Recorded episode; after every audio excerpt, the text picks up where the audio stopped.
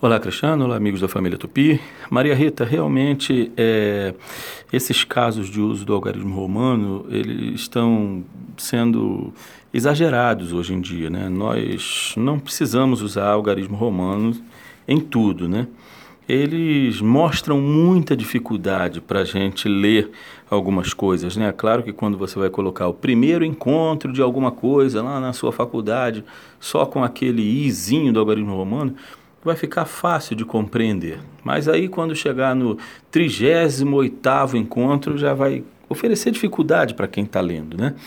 Então você não precisa usar algarismos romanos nesses casos, né? Então, é, por exemplo, o que eu posso deixar para você de coisas que são obrigados, obrigatórios a usar os algarismos romanos, né?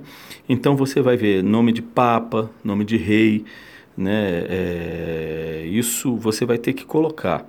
Quando você tem, tem algumas partes de leis que são também obrigados, né?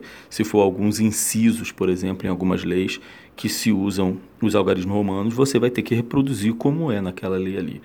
Mas, por exemplo, em caso de século, você não precisa usar mais isso. Capítulo de livro, anexos, né? A Guerra Mundial também não precisa mais, tá? E esses congressos, esses encontros, essas coisas que eu falei para você, tá bom? Então, é bom a gente evitar Depende, é claro, lembrando desses casos obrigatórios, papas, os reis e os títulos de algumas coisas de leis, tá? A língua é viva, vamos desenrolar.